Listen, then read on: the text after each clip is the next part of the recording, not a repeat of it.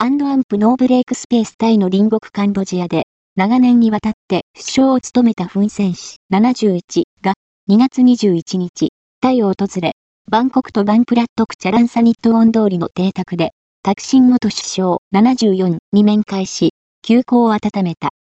タクシン元首相は、現在、カンボジアで、君主の最高諮問機関である、枢密院の議長を務めるフン・セン前首相とは、以前から親交があり、事実上の亡命生活を送っていた2011年9月にもカンボジアを訪れ、当時のフン・セン首相と親交を深めたほど。